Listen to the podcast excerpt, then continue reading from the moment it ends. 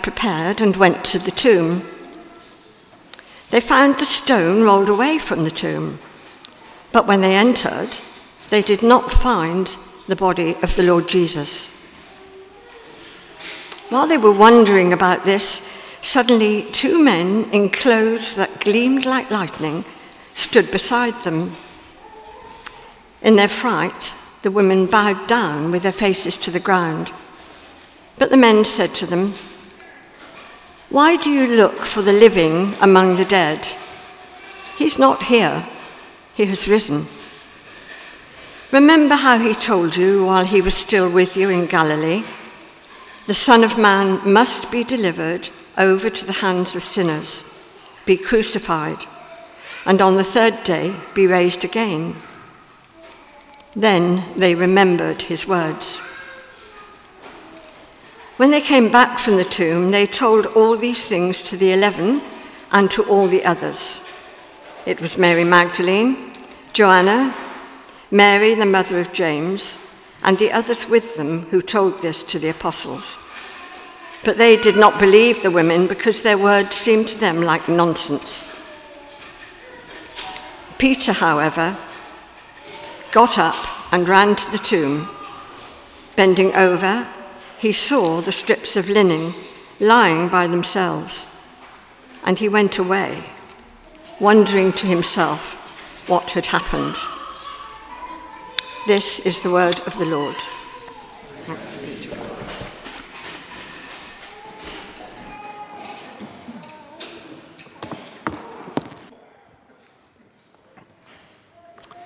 Well, good morning.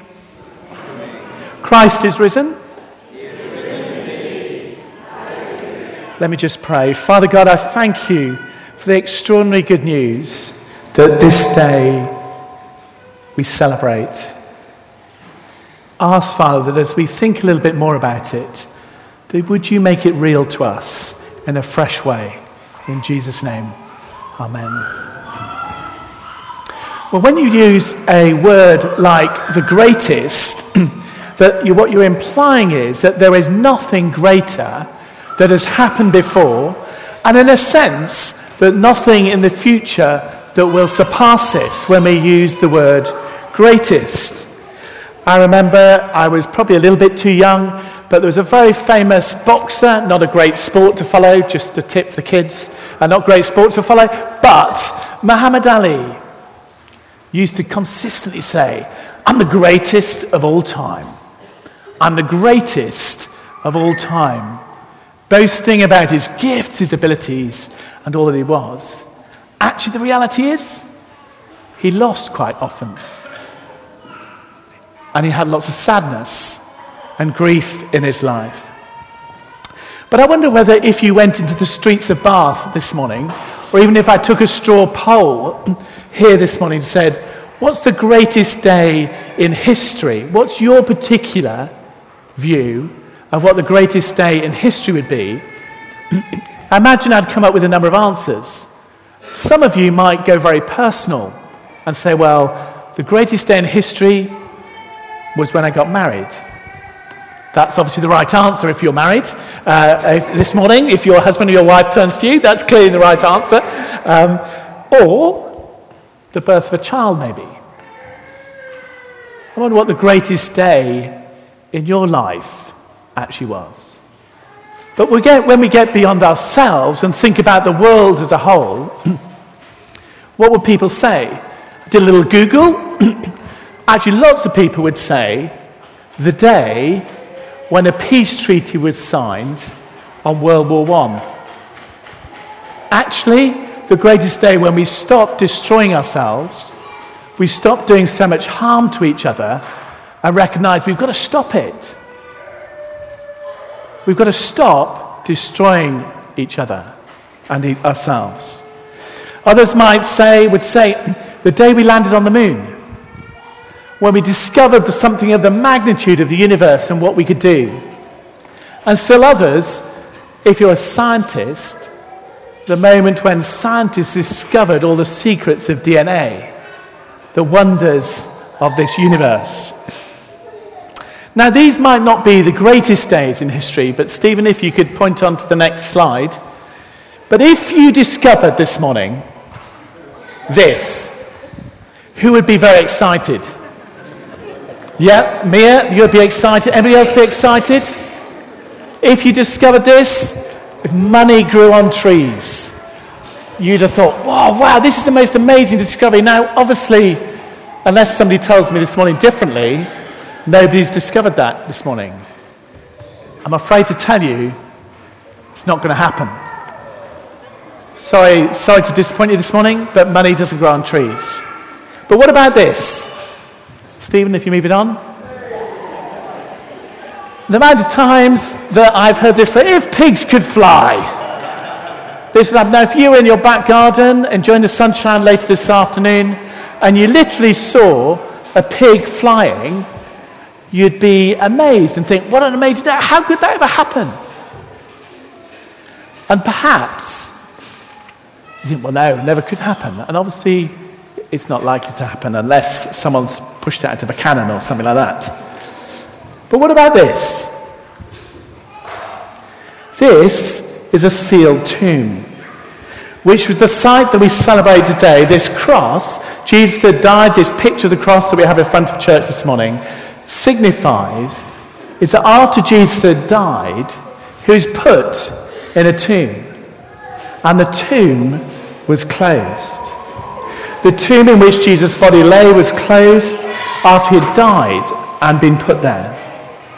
The disciples that followed Jesus were incredibly sad because dead people don't come to life again.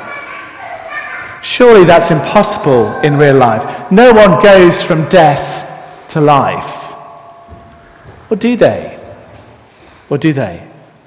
Now, I've spent a lot of money and a lot of effort this morning for you all to create our tomb here at the front. Um, no expense spared. For those in the space team, I'm sorry, I'm sorry for my artistic efforts, but it's the best I could do.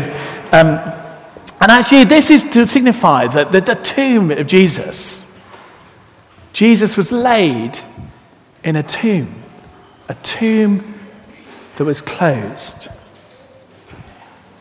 And would anybody like to volunteer for me? I just need a couple of people and see what they can find in the tomb. Liam, could you help? Yeah. Yep, that's great. Ben or Reese, you go in and see if you can. What can you find in our tomb this morning?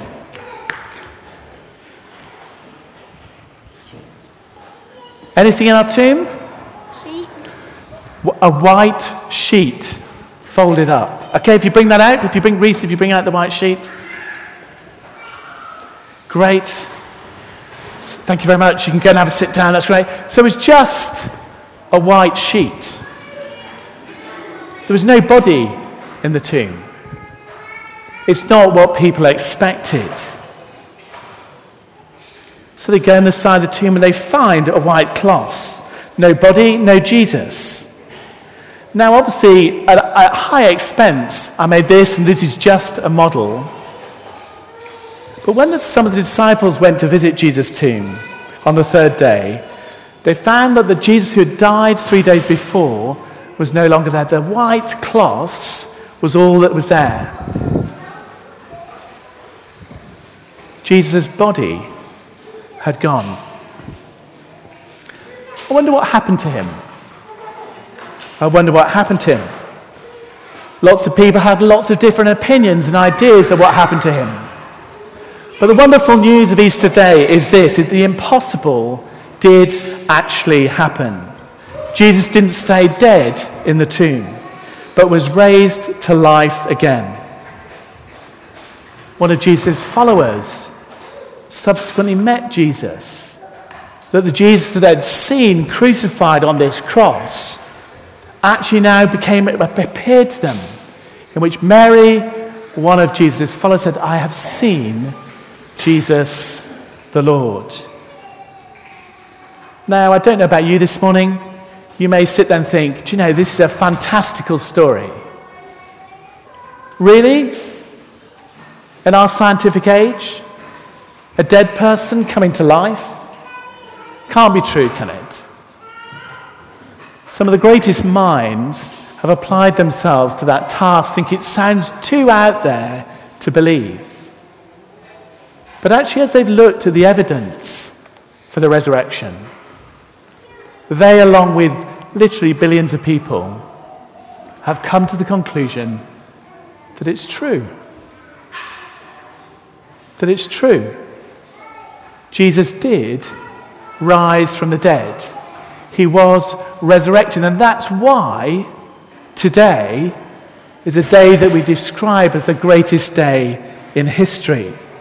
Because if Jesus rose from the dead, then it changes everything for us.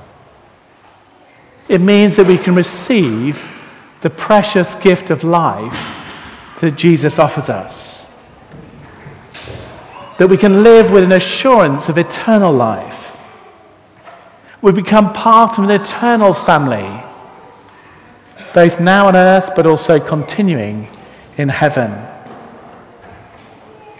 we can move from that place of feeling broken, dirty, mucky, sinful, deathly, to that place of forgiveness and cleanness and life. We can take all the worries and the fears of this life and can receive His forgiveness and His cleansing and His love and His power and His strength because Death is not the end. Death is not the end.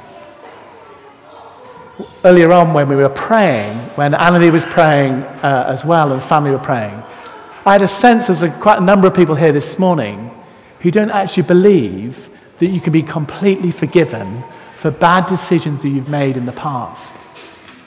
You're completely weighed down by guilt, by shame.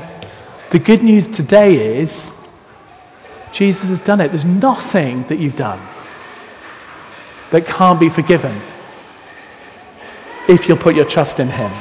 You don't need to live with all that guilt and all that shame if you'll put your trust in Him. The great evangelist Billy Graham used to say that every person has three great fears in their lives the fear of emptiness, the fear of guilt, and the fear of death.